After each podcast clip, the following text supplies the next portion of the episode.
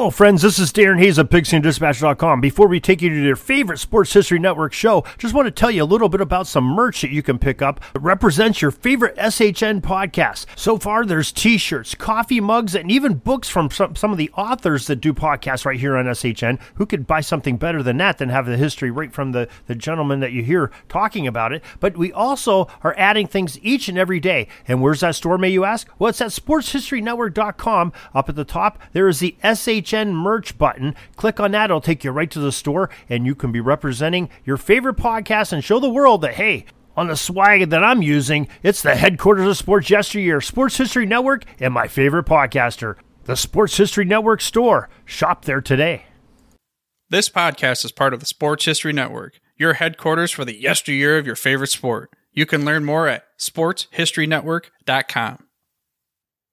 Hello, old sports, and welcome to another episode of the Hello, Old Sports podcast on the Sports History Network. I'm Dan Newman. I am joined, as always, by my co host and brother, Andrew Newman.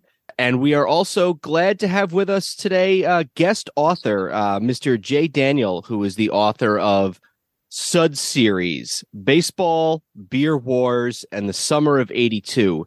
Mr. Daniel is an author and he's been in the sports media industry for over 20 years. He's previously the author of Phinally, that's finally with a PH, the Phillies, the Royals, and the 1980 baseball season that almost wasn't. And he also blogs at www.80sbaseball.com. So that's 80sbaseball.com. And Jay, thanks for joining us here today.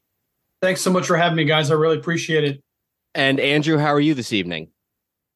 I am doing well, Dan. Um, you know, I'm I'm excited to get going. We've we've done a few of these uh, interviews lately, but um, honestly, the topic of this book, uh, just based on the cover and uh, in addition to baseball history, I think you and I, when it comes to sort of um, you know different the evolution of cities in the 20th century, and then obviously when you throw in the brewery aspect of it to um, the major uh, brewing companies the, hard to design a book that's more in our wheelhouse or mine specifically so and even more so we did a 1982 episode uh, back in December on the occasion of my 40th birthday. We we we occasionally do episodes where we look back at sort of an entire year of in sports, and we've done 1920 we've done 41 um we're I'm, we've done on one other that 86. 86 we did 86 and we did 1982 um and so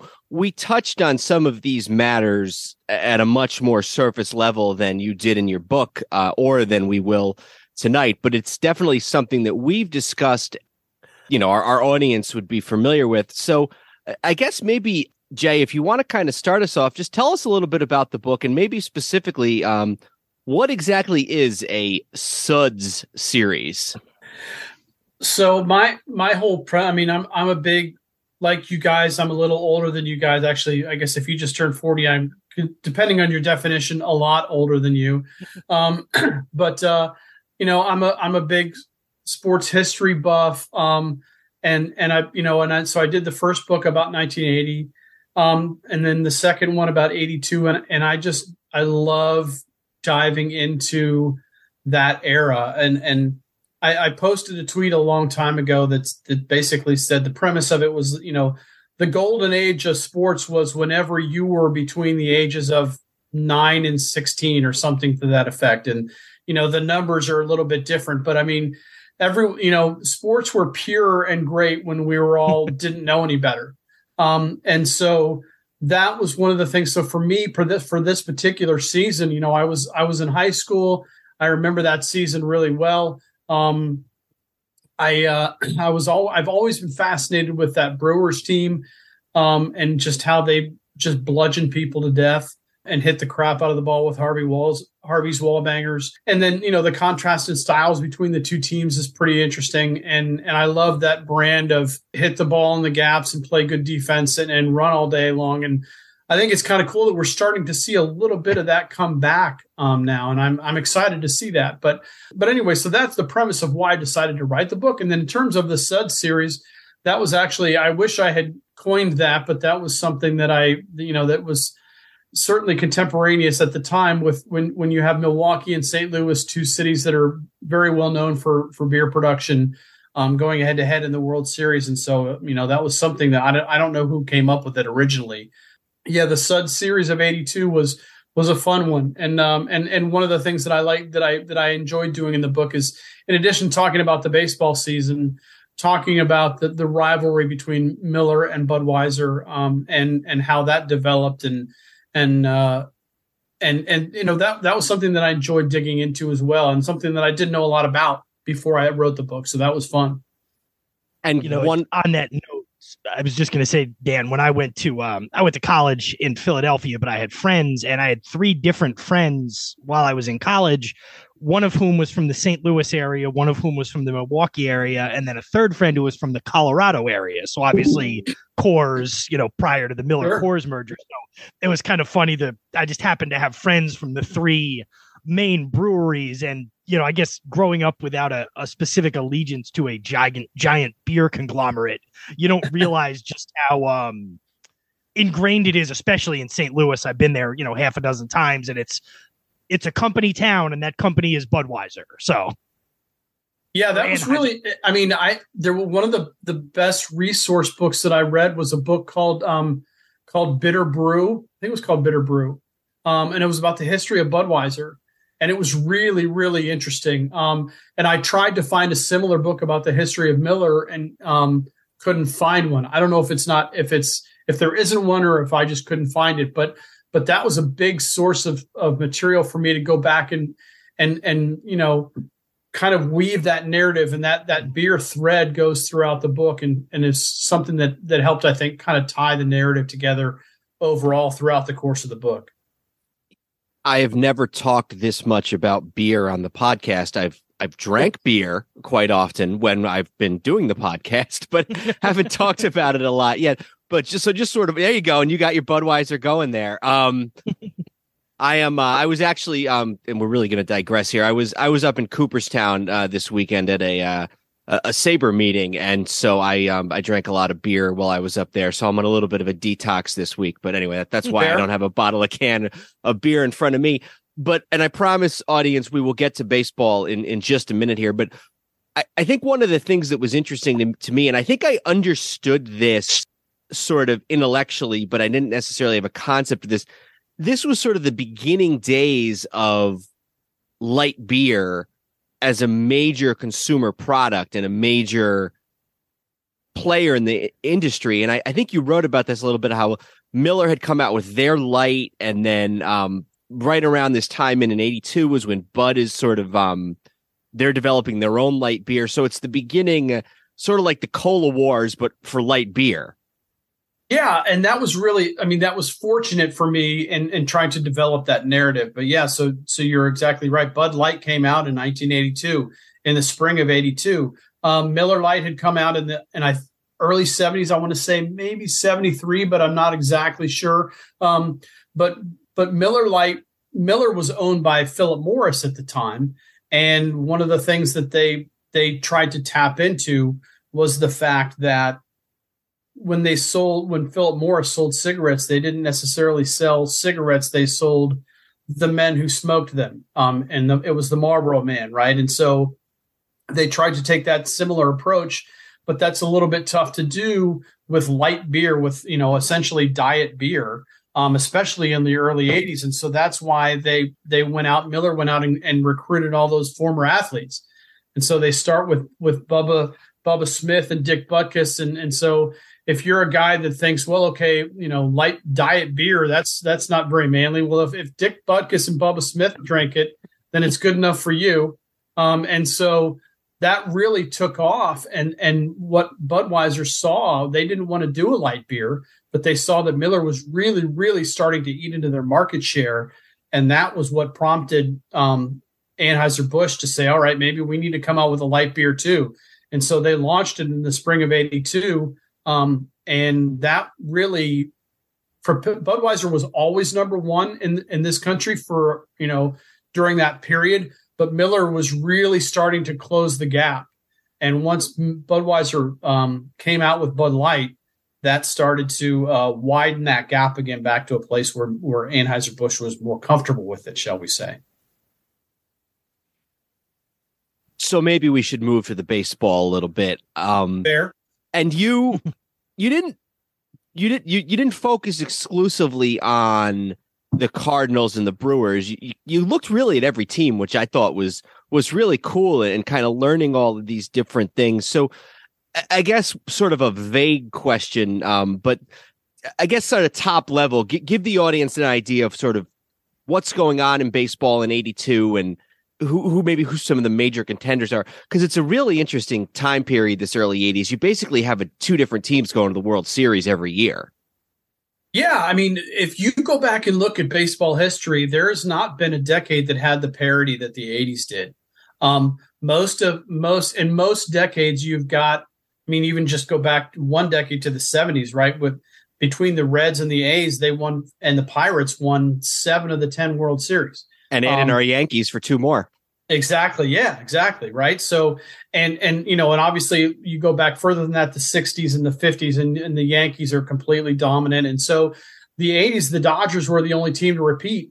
Um, and, and in, in addition to that, you also just had a number of different teams even make the World Series. So, um, 82 specifically, I think was really interesting because as I talked about and you touched on with my first book, the strike of 1981 actually should have, so to speak, taken place in 1980. Um, and basically, what happened is they agreed on everything except for free agent compensation, formed a committee, um, and kicked that can down the road.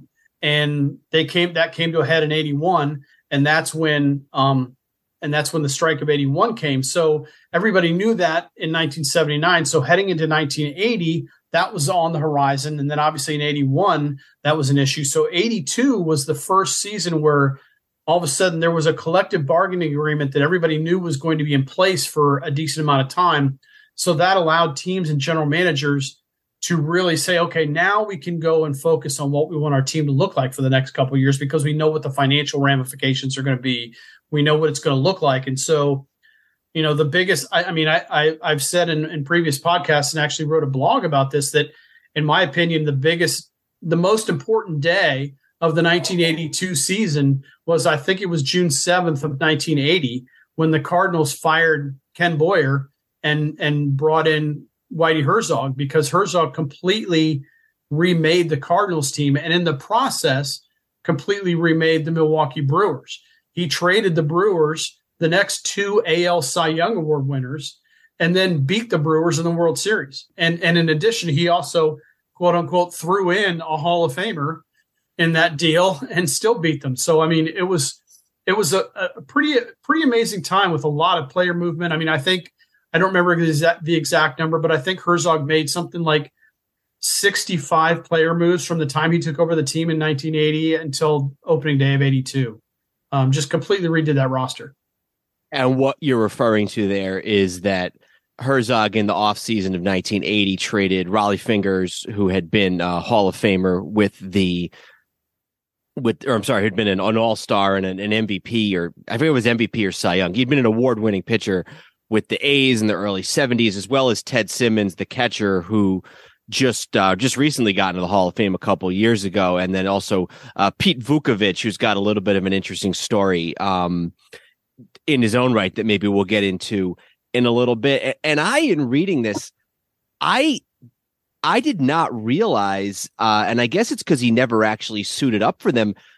Rollie Fingers with the Cardinals, he never actually played. He just was. How did that all work? How did he end yeah. up on the Cardinal roster after the 80 season so that he could get traded to the Brewers? It was a winter meetings kind of thing. Rollie Fingers was a member of the Cardinals for like five days in the same way, if you'll remember, Rollie Fingers was a member of the Boston Red Sox for a couple days in the 70s, but never actually suited up for them either because Charlie Finley sold him and Joe Rudi mm-hmm. to the Red Sox. And there's photographs out there of Rollie Fingers wearing a Red Sox uniform, but he never played for them. So, yeah, so I mean, Fingers came in. I mean, I'm sorry, Herzog came into the winter meetings, traded for Rollie Fingers, sent um, uh, Terry Kennedy and a couple other people to San Diego, got Rollie Fingers, but he had always coveted Bruce Sutter.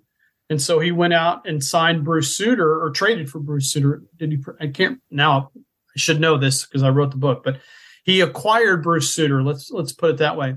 And then realized, and then of course knew, well, I, I, I don't need both of these guys. And Fingers is obviously a huge trade chip, and so he approached Harry Dalton, the Brewers general manager, at the winter meetings in 1980, and said, "Hey, how'd you like to win the pennant next year?"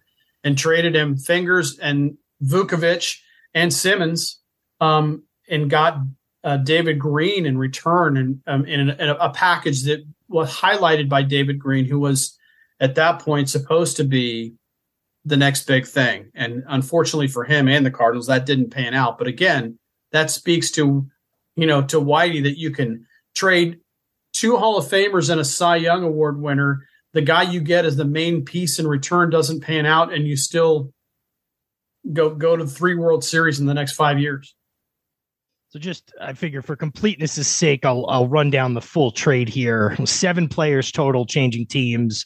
The Brewers end up with Rollie Fingers, Pete Vuckovich, Ted Simmons in exchange to Milwaukee for David Green, Sixto Lezcano, Dave LaPoint, and Lary Sorensen. So that's the official trade. Yeah. And then they f- ended up flipping Sorensen to Cleveland, I think, um, in 81. So there, there's a book, and I don't remember who the um who the author is, so maybe I'll put it in the show notes. But there's actually a book on this Cardinal team called Whitey Herzog Builds a Winner. And yep. he really was. He was the genius behind not only the on-field part of it, the managing, but you know, he put the team together too. Yeah, absolutely. I mean, he he it, and and it's interesting when you look back at it because he, you know, he had he had had a lot of success in, in Kansas City, got fired when they finished in second place and he, you know, was in, confident enough in his position in 1980 where he said, I'm going to sit out until the right job comes along. And it did. And he completely rebuilt the Cardinals, as I said before, but built that team around that ballpark in a very, very similar fashion to what he had done in Kansas City. And the very first guy that he went out and got was Darrell Porter, who was his catcher in Kansas City. And he, you know, and he loved Darrell Porter and loved the way he, his leadership abilities, his ability to call a game and Ted Simmons was an extremely popular player in St. Louis. And when he traded Ted Simmons, that did not go over well at all in St. Louis. I mean, I, Whitey has said in his book, you would have thought that I traded the, the arch, I think was, you know, was what he said to, you know, and so that, that was not a popular move at all. And, you know, but trust the process, right? And it worked out obviously for Whitey. He's a smart, obviously was a smart baseball guy. And like you said, they're sort of the polar opposite of the Brewers. I think the Cardinals hit something like 67 home runs all year. And this was a world championship team that only had 67 home runs as a team for the whole year. And I don't know what the exact number was for the Brewers, but they were they were up there. I, I, they might have led the league or led the majors, or they were close. And they got the they nickname. Did. They got the nickname Harvey's Wall Bangers because they were constantly hitting these balls off the wall, over the wall led by, you know, Hall of Famers, Molitor, Yount, Cecil Cooper. So they're like sort of like almost the, the polar opposite of what the Cardinals are. They were exactly the opposite. The Brewers hit 216 home runs and the Cardinals hit 67. The Cardinals had two guys in double figures and and Darrell Porter and George Hendrick. And the Brewers had one, two, three, four, five guys that hit at least 20 homers. So it was it was to your point a, a complete contrast in styles. But the Cardinals ran. I mean, and the, you know they hit the balls in the gap, hit balls in the gap, and they played defense. And you know when you've got Vince Coleman, I'm sorry, Vince Coleman was 85. When you've got when you've got Ozzie Smith and Lonnie Smith and Tommy Herr and and those guys at the top of the order, Willie McGee, they, and Willie McGee, right? Who who's another guy that Whitey stole? Thank you. That's who I was thinking of. That you know they just ran and and they put so much pressure on the on the opposing defense, and that's that's the part of the game that I missed that I think we're starting to see. You know, and again, one of the things that we haven't touched on yet is, is of course, 82 was also the year that Rickey stole 130 bases. Mm-hmm. And so, you know, when Rickey gets on, it's you know it could be a triple in two pitches. He could walk and and and be on third in two pitches, and so that's the kind of pressure that that those Cardinals teams and and obviously a lot of teams in in the early '80s in the mid 80s put on the opposing defenses. And I, in my opinion it was a, it was a fun a more fun brand of baseball to watch than sitting back and waiting for somebody to hit the ball 450 feet. Yeah I, I think you're exactly right. Um and I've you know I said for the last however many 10 years or whatever it was like I understand the theory behind it and you know I under I understand that the percentages and, and whatever say stealing a base might not be worth it, but we can all agree that the game is more exciting, whether it's smart baseball or not, when it's not just walk, home run, strikeout. And what I like and what the you know, not to talk too much about modern times because I think that's against the rules on our network. Um, is, Fair, I, I, get it. I like. I know. I'm just kidding. Obviously, I like that. Um, they're making it so that it is smart baseball again to do those things. Um, I have to talk about since you mentioned Rickey Henderson. I have to talk about this. Ask you to talk about this whole thing with um, it's on page 156 of your book. The whole thing with him trying to steal, or the the guy in front of him trying to get picked off, and yeah. the other team to pick him off. And I, to be honest, I had never heard any of that, and I was blown away that that happened, and I didn't know about it. Yeah. So basically, what happened was Rickey was close to breaking the record and he needed to have a big day. I think he needed to steal four bases that day, maybe three. And um, and it was the last day of the homestand. And so the A's wanted him to to break the record at home. And so what happened was basically Ricky Rickey came up. He was due to hit second in, in his what was probably going to be his last at bat of the game. And for Mike St- Fred Stanley, Mike Stanley, Mike Stanley got on base ahead of him. And Stanley had like 30 some bases and stolen bases in his career. Like he was, that was not his deal, right? In order, and Rickey needed to steal second and third in order to, uh, to, to break the record at home. And so what Billy Martin did was tell Stanley just to get hung out and get picked off. And, to, and so, so that would free the base pass for Rickey. And Sparky Anderson. They were playing Detroit. Sparky Anderson was was onto it, and so he yelled at his team. So Stanley was hanging out there trying to get picked off, and they threw over. And Sparky's yelling at his guys, "Just don't don't tag him." And so there's this bizarre moment where Stanley is basically just hung up in between second and third base, um, kind of not doing anything, waiting for somebody to come over and tag him out. And the Tigers are throwing the ball around the infield, and finally someone comes over and tags Stanley out, and so that allows that frees up second base for Rickey. So then he steals second, slides in safely.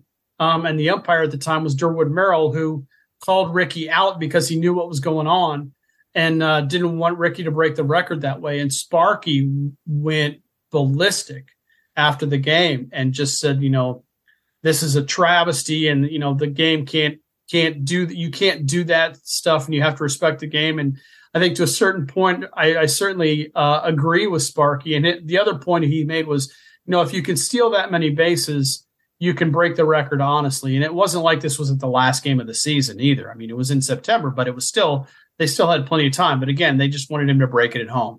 So he ends up going to Milwaukee and stealing the stealing um, breaking the record in Milwaukee. But yeah, it was kind of an, an interesting and fun story that that uh, that I read about and Rickey talked about that in his first book. Um, in his second book that just came out, there the one with, he did with Howard Bryant um, is mm-hmm. is outstanding too for fans yeah. of that era. I would highly recommend it. Yeah, I, I, have it. I've not read it yet, um, but I was actually just about to reference it. the The whole relationship between Martin and Henderson is kind of a story unto itself because, and I think Andrew, I've talked about this before, and Jay, you know this as well. Martin sort of starts off kind of hesitant to give Rickey this green light. And then at some point, Billy Martin realizes that Rickey Henderson's got a shot. And so all of a sudden, Rickey Henderson becomes his favorite player. And he basically says, I'm going to get Rickey to break this record come hell or high water.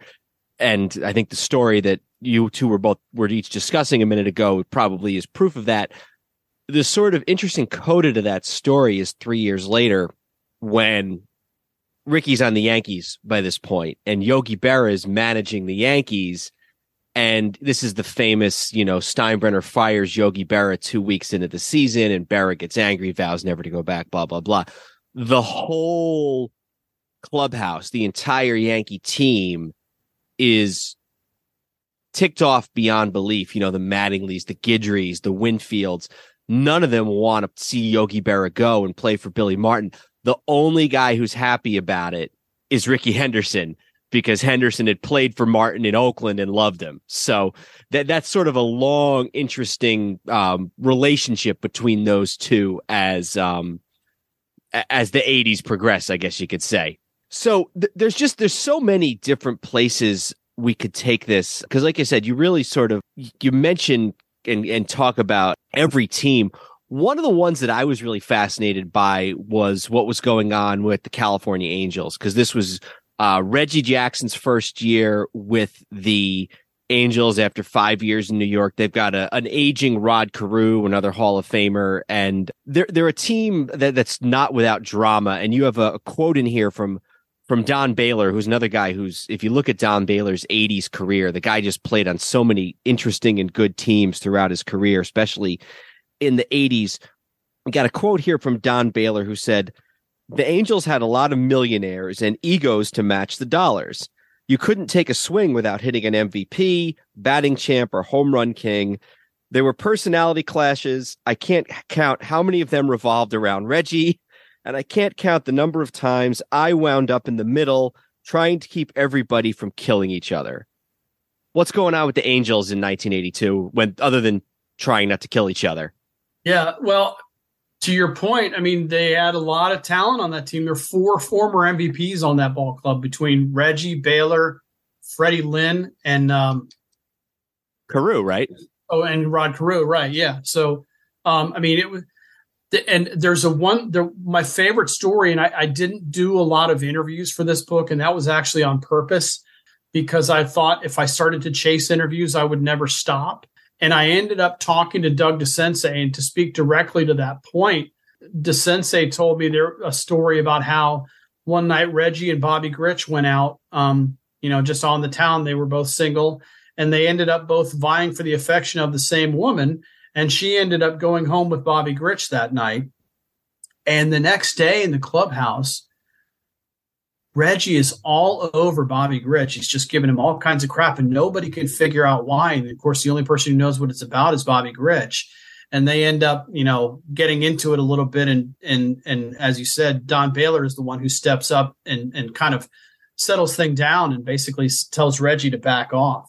Um, there's more to the story, you know, in the book, but I mean, that was that was one of the great stories that that um, that DeCinces told me. But but then the other thing with that team was, you know, they they they thought their pitching wasn't going to be that good, and then their starting pitching ended up being great. But then what cost them in the end was, according to a lot of people, Doug DeCinces included, decisions that Gene Mauch made in the ALCS that really um, kind of scuttled their season um, in Game Five of the ALCS, and and and Doug kind of pulled no punches um, when I talked to him about that. He was not at all pleased, even later. I mean, Doug DeCinces was on that 1979 Pirates team that blew a three to one lead.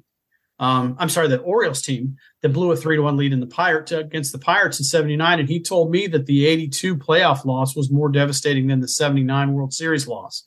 So that to me spoke wow. volumes. And one of the things he was most upset about was that he, you know, that was he, you know, that was the chance that Rod Carew had to go to the World Series, and they blew it. Um, they were up 2-0 and they blew it, and Rod Carew never got to the World Series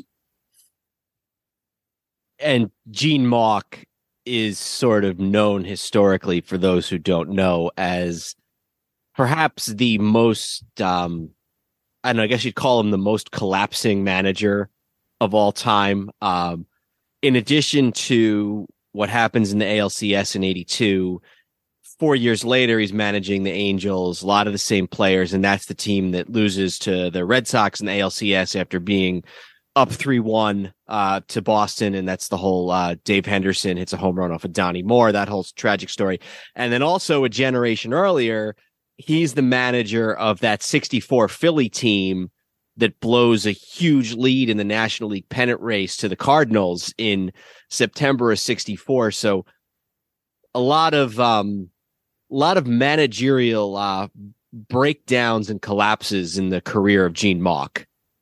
Yeah, and and it's a shame, really. I mean, you know, he was a he was a really smart baseball guy, but he obviously had trouble handling pitching staffs, and um, and and you know I talked about that in the book a little bit with this particular series about how you know he ended up throwing Tommy John on short rest and in, in that series, and Tommy John didn't pitch well, and and and the way you know he had some reasons for why he did it, but the way it came out, it looked like it was a panic move, and yeah, it was. It's I mean it's a shame because the guy knew his stuff, um, but just couldn't handle pitching staffs for whatever reason, and it and it came back to bite him famously three times. Especially, I mean, sixty four was was awful um, with that collapse of that Phillies team, and you know, people in Philadelphia are still upset about that. um, so yeah, it was it was a rough go for him since you mentioned Tommy John, I feel like now would be a good time to uh, just briefly talk about uh, my brother and I's favorite team, which is the Yankees. And this is really they obviously won the pennant in '81. And look, I'm it was a circus from the second George Steinbrenner took over, but at least through '81 they were winning pennants and World Series. Starting in '82 is really the chaos with no upside era that really lasts until Steinbrenner is suspended in the early 90s, where they're just cycling through managers, not getting to the postseason. And, and this was a year where the circus aspect of it really overtook it. And Tommy John is a, is a character in that because they couldn't resist uh, waging a war with another former player or current player in the newspapers. Yeah, the, I mean, to your point, '82 was the beginning of the of the Yankees' demise. I mean, and much to the chagrin of Yankee fans and Don Mattingly, who, um, you know, I mean, he was the guy who uh, he came up a little bit after that and was, you know, had this tremendous season in '84, but never ended up playing in the postseason. And so, I mean, '82, George decided he was going to let Reggie go, and they were going to focus on speed. And so he went out and got Ken Griffey and Dave Collins, and they were going to be the go-go Yankees, and they were going to run all over everybody like the Cardinals were and it took them until um, May um, to go trade for John Mayberry, and that was the end of the Go Go Yankees. Um, and by that time, of course, they had already fired Bob Lemon, replaced him with Gene Michael, who had been fired in the previous September because Michael had criticized Steinbrenner. So the Yankees actually had three managers because Michael didn't even last the rest of the 82 season. So Clyde King took over as well. So the Yankees had three managers in 82 um, had just an abysmal season. One of my favorite stories from the book was how it was a the Yankees had a had an off day and then a travel day where they were going cross country early in the season, and they they lost a game, and George was upset and ordered a full team workout on the off day. And everybody came in, and but obviously none of the players were happy. And Oscar Gamble said Ernie Banks is the only guy that would be happy to be here today um, and so, um, I, I, mean, to your point, I mean, I know uh, George Steinbrenner is a very polarizing figure, and and he did a lot of good. Um, but man, he was a maniac and just drove people crazy. And and I think, to, you know, I mean, you said it earlier, He just created chaos, oftentimes where there wasn't any. And and to get to the Tommy John point, Tommy John, you know, was was on that at, on the Yankees with at the beginning of 82, didn't pitch well, and then ran afoul of Steinbrenner, said that he wanted out, and ended up getting traded to the Angels. And there's a lot more to that in the story as well. I mean, there was something to do with with with Tommy's son Travis and mm-hmm. a, a terrible situation that happened with him where he had a horrible accident and the Yankees let kind of let him travel back, Tommy John travel back and forth so he could spend more time with his son in 81. And then Tommy John felt like the Yankees held that over his head when he wasn't pitching well in 82. And, you know, that's not a way to build a good relationship with players. And Tommy wanted out and ultimately got out and then came back. So. And when you say son, just to be clear for anybody who's listening, this is not a 17 year old who had a car crash. Right. This is like a three year old who fell off a balcony. So this was a very, very unusual and tragic situation that and you're right steinbrenner kind of steinbrenner had an ability to be a really good guy in the moment but then as time went on kind of like the thing that you also talk about um or no that, that maybe this isn't in your book but kind of like the thing with, with dave winfield where he, he says he's going to donate all this money to dave winfield's charity and then stops doing it. And i think the point about steinbrenner and the yankees at that time when I was sort of first starting to learn about baseball history uh, and the Yankees, you know, when I was a teenager, the two guys you think about as Yankee managers during that time period are Billy Martin and Bob Lemon because they were the ones who brought the Yankees to the World Series. Martin in 77 and then Lemon in 78 and 81. What you don't realize, maybe, or some people don't think about, is that it's so much crazier. They had a 100 win season under Dick Howser in Dick Howser's only year as the manager. And then Dick Howser gets fired after the 80 season. They have a great first half of the year under Gene Michael in 81, who they then fire and bring in Bob Lemon. And like you said, flip it on its head a, a year later and they bring Gene Michael back. So it's just, it's such a circus. And there's a quote from the book um, from Billy Martin where he says, because Billy Martin managing in Oakland by this time, he says, I'm glad I'm over here and not over there. That's the kind of stuff, and he's just talking about the general Yankee daily drama. He says that's the kind of stuff that can wear anyone out, and who knows it better than me. And I wrote a little notation in my book that said, yet he goes back three more times. But even so, it's, Right. it's just so crazy on the Yankees at that point.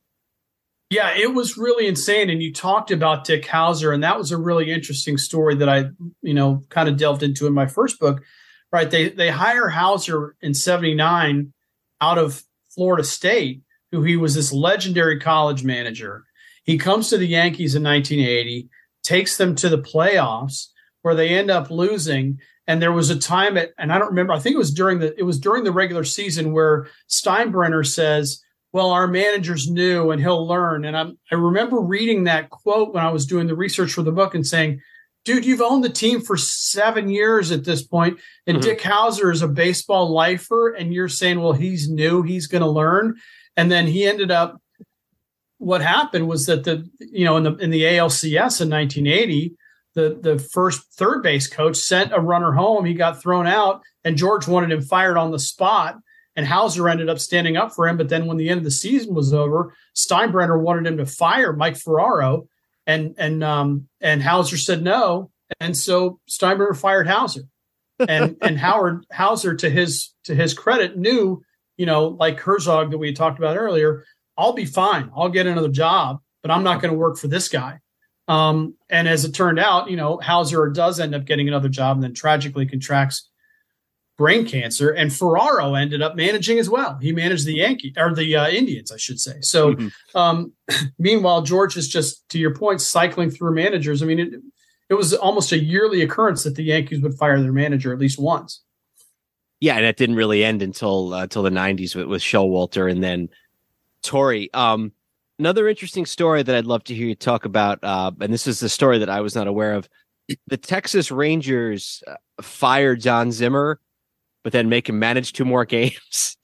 Yeah, that was a crazy story. So, I mean, the the the Rangers were an absolute disaster in '82. Um, they, you know, and and so there was a part a point in this. Well, it started in a, in spring training where they ended up trading Walt Terrell and Ron Darling, who was their first round pick the year before, to the Mets for Lee Mazzilli. And and Zimmer said in one of his books, you know, I didn't want to vouch for this trade because I'm a, I was an American League guy, and I had really not seen Mazzilli play, and he also had he hadn't seen um, Darling pitch, but they ended up making that move, and it turned out to be an absolute disaster. Mazzilli comes to Texas and and has and does not do well, and and ends up rubbing a lot of people the wrong way too. When he's they tell him he's going to play left field, and he said that left field was an idiot's position. Um, so the Rangers have this terrible start, and then they end up calling Zimmer in at one point to the office, and they say, and Zimmer thinks for sure he's going to get fired. And instead of firing him, they tell Zimmer that he's that the, the general manager has been fired, and that Zimmer is now the interim GM, and he and nothing's going to happen unless Zimmer says it's going to happen. And so he's saying, well, that's weird, but okay. And then a month later, he gets fired, but they fire him on a Monday and they want him to manage the next two games. But then the story leaks out. And so he goes to the to hand in the lineup card on Wednesday and gets a standing ovation because everybody in the ballpark knows that he's already been fired. Um, but he's just there to manage. And what my favorite part of that story was that they were going to have a news conference on Thursday. And Zimmer said, I'm not coming in on a news conference on Thursday because I have a tee time and I'm not going to miss my tee time to come into a press conference to say to announce that I've been fired. If you're going to do it, do it on Wednesday. Well, then they ended up not even telling Zimmer where the news conference was. So after the game is over, he's sitting in his in his office, and someone says, "Hey, you're late for the news conference." He's like, "Well, no one told me when, or where it was." So it was just a crazy situation. Eddie Chiles was was sort of Steinbrenner light, and and um in the sense of how kind of crazy he was as a manager or the owner of the Rangers. And I mean, um, cycled through manager, cycled through a lot of players, and just didn't know what he was doing. It was an absolute disaster. That Rangers, I mean, the Rangers were just an abyss. I mean, playing in that ballpark when it's 150 degrees every single night in front of nobody, um, and losing, you know, 90 games every year, um, but still managing to spend a decent amount of money on on talented players that, but they could never get any pitching, and it was they were a disaster. So it was it was interesting. I mean, sometimes it's fun to look back at teams that were just woefully bad and try and sort of dissect it and figure out what went wrong um, and and how bad historically were they and and, I mean another example of that is the Twins in 82 as well when they move into the Metrodome and then immediately get their brand new stadium and then immediately start trading all their players. And ultimately kind of worked out for them in the long run, but at the time it did not go over well. I was gonna say we should I'm assuming we'll want to get towards the end of the season and the postseason in a minute, but um a team that doesn't factor into the postseason but is in it right till the end is the Baltimore Orioles. And this is an interesting year because it's at least what was understood at the time to be Earl Weaver's last year. It's Cal Ripken's first full season, I believe. He makes the transition over to shortstop. So, you know, obviously they would go on to win the World Series the next year, but that was unbeknownst to them at the time. And it's kind of a transition period from the 70s, you know, the 79 team we mentioned earlier, into this team that would be led by Cal Ripken going forward into the 80s.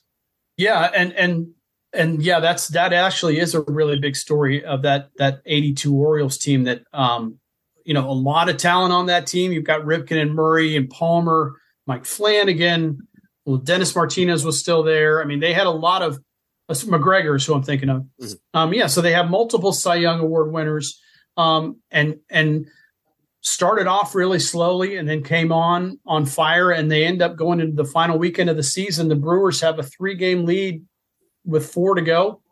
Or was it or no it was a yeah it was a three game lead with four games to go. Or no it was a four game lead heading into the last game of the season. And and the brewers end up losing the first three games to tie it up. And so they go to the to the uh final game of the season and it becomes a winner take all when all the Brewers had to do was win one of the, the four games that weekend to win the pennant um, or to win the division.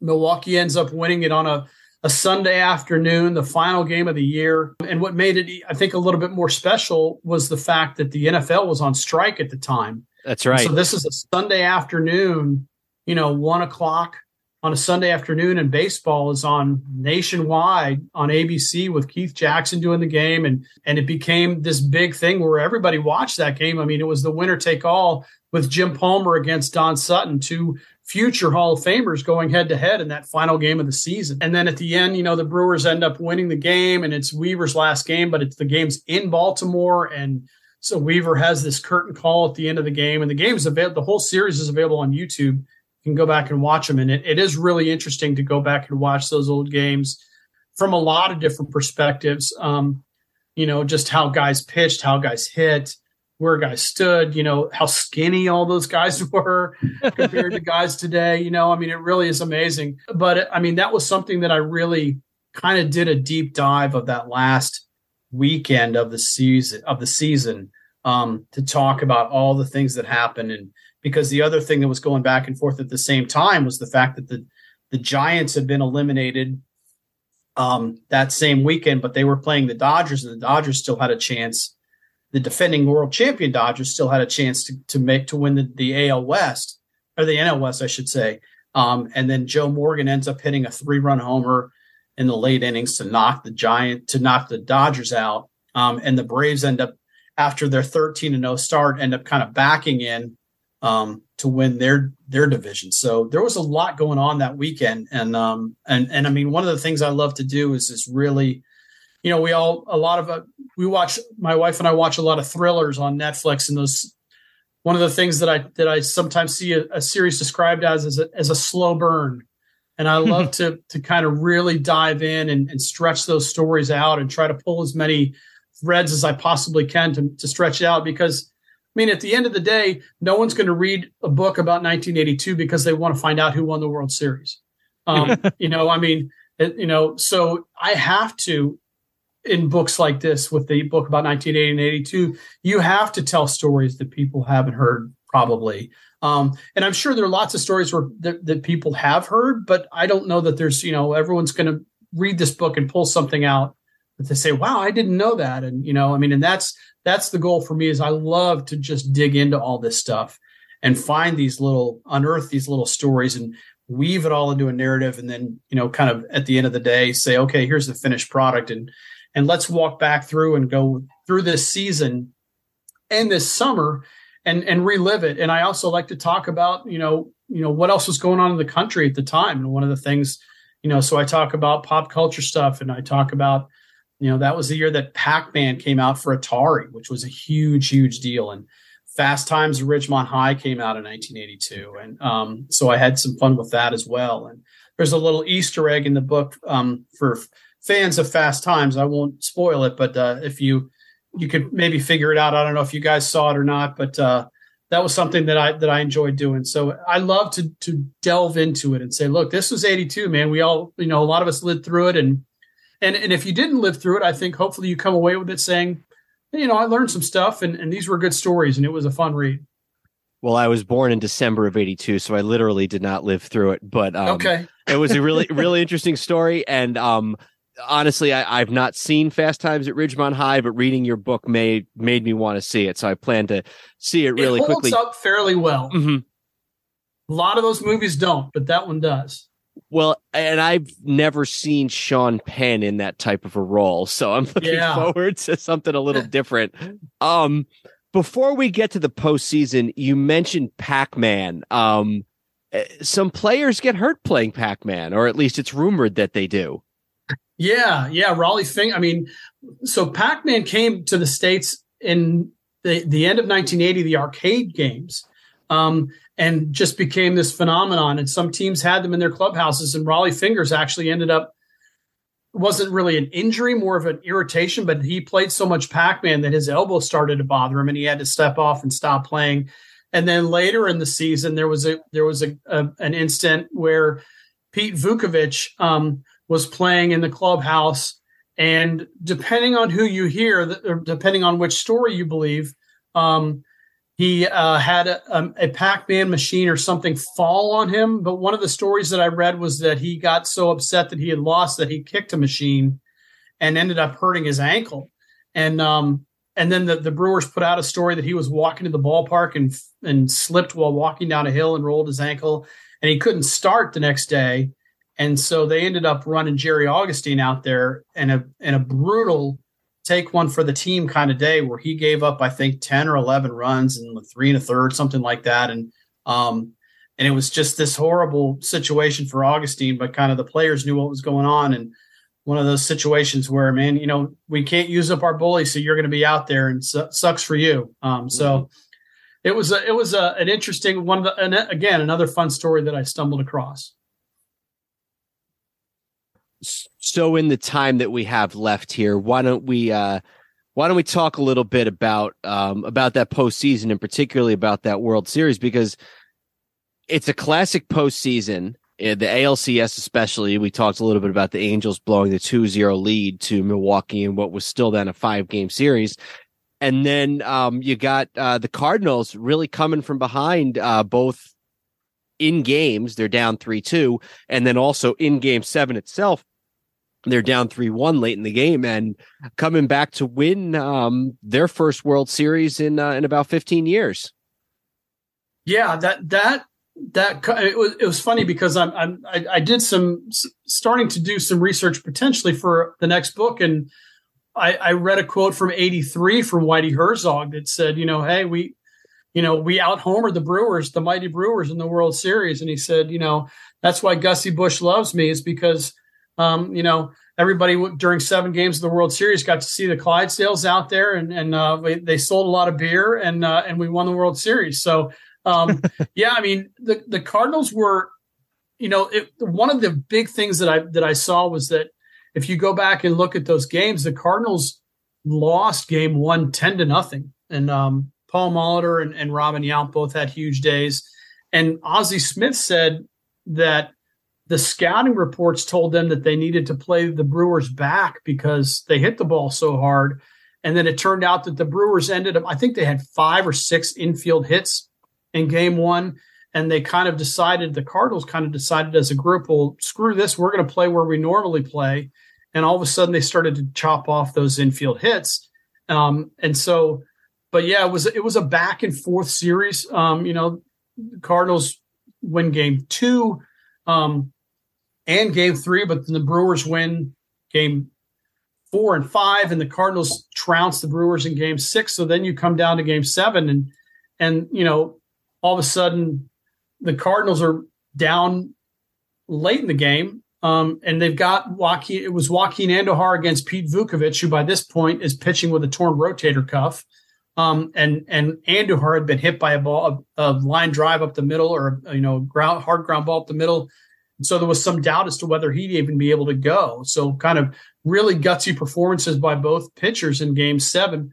Um, and then the big blow comes from Keith Hernandez on his birthday, where he ends up, um, you know, driving in the winning runs off of a guy that he was a was a former little leaguer that he played uh, with when he was a kid in California. So um, it was a really it, was I mean, again, all those games are available on YouTube, and if you have any interest at all, I would highly recommend go back and watching them because it was it was a fun era, and it was just a lot of it was really it's really interesting to go back and watch those games, listen to the commentary, and how because you know at that point Weaver and Palmer were both in the booth um, for that World Series, and so they're going back and forth, you know, um, and it's it's it's you know it's a it's really really interesting with the hindsight of um, history to go back and watch those games. I didn't realize that for 10 years the DH just rotate. I, I assumed the rule. I knew the first couple years there was no DH, but I just assumed after that it was the um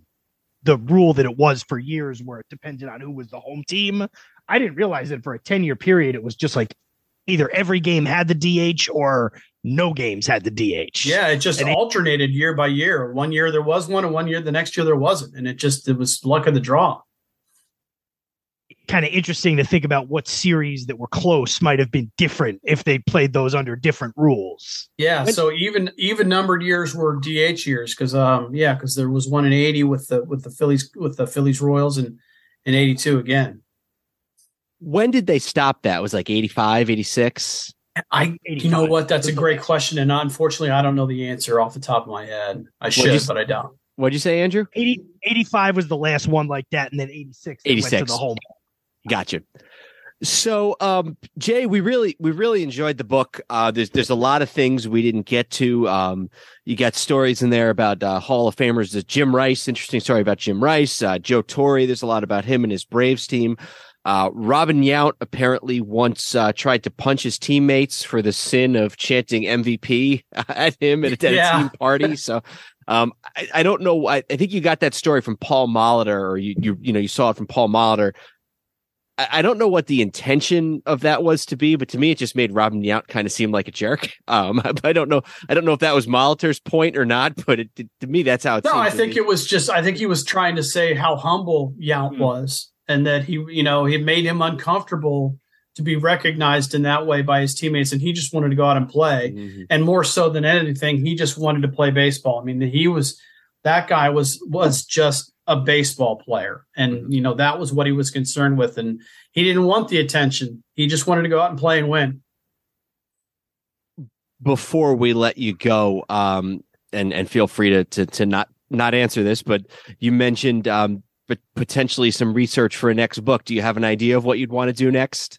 Yeah, I mean, I, am looking at 83, but there's a lot of moving parts. Um, you know, I mean, I'd have to, uh, you know, and I'm very in the very preliminary stages of it. So it, it's, it, I would say don't hold your breath if you're, if you uh, want to read a book about 1983. At least it's, you know, if, if one does come, it's from me, it's not going to be for a while. Mm-hmm. Um, but I've, I'm, you know, I just started to look into it and I really, I really want to do more of a deep dive and really get into the nitty gritty because I'm I'm fascinated by the minutia of all Mm. this stuff, and I'm and I'm fascinated by just going in and find. I mean, one of the things for '83, I learned there was a, an Orioles game early in in in '83 in April where it was the wind chill was. I think by the end of the game, the wind chills were in the single digits, and the the clubhouse manager for the for the Orioles, the game was at Memorial Stadium, drove a um, a station wagon out and parked it in the bullpen so that the guys in the bullpen could sit in a station wagon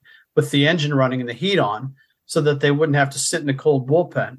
Um, so just, you know, those kinds of stories are just fascinating to me. And, and again, it speaks to the difference in times, right? I mean, now guys, they've got heated bullpens and whatnot, but, um, you know, it was just, it was, I love, I love the anachronisms of it.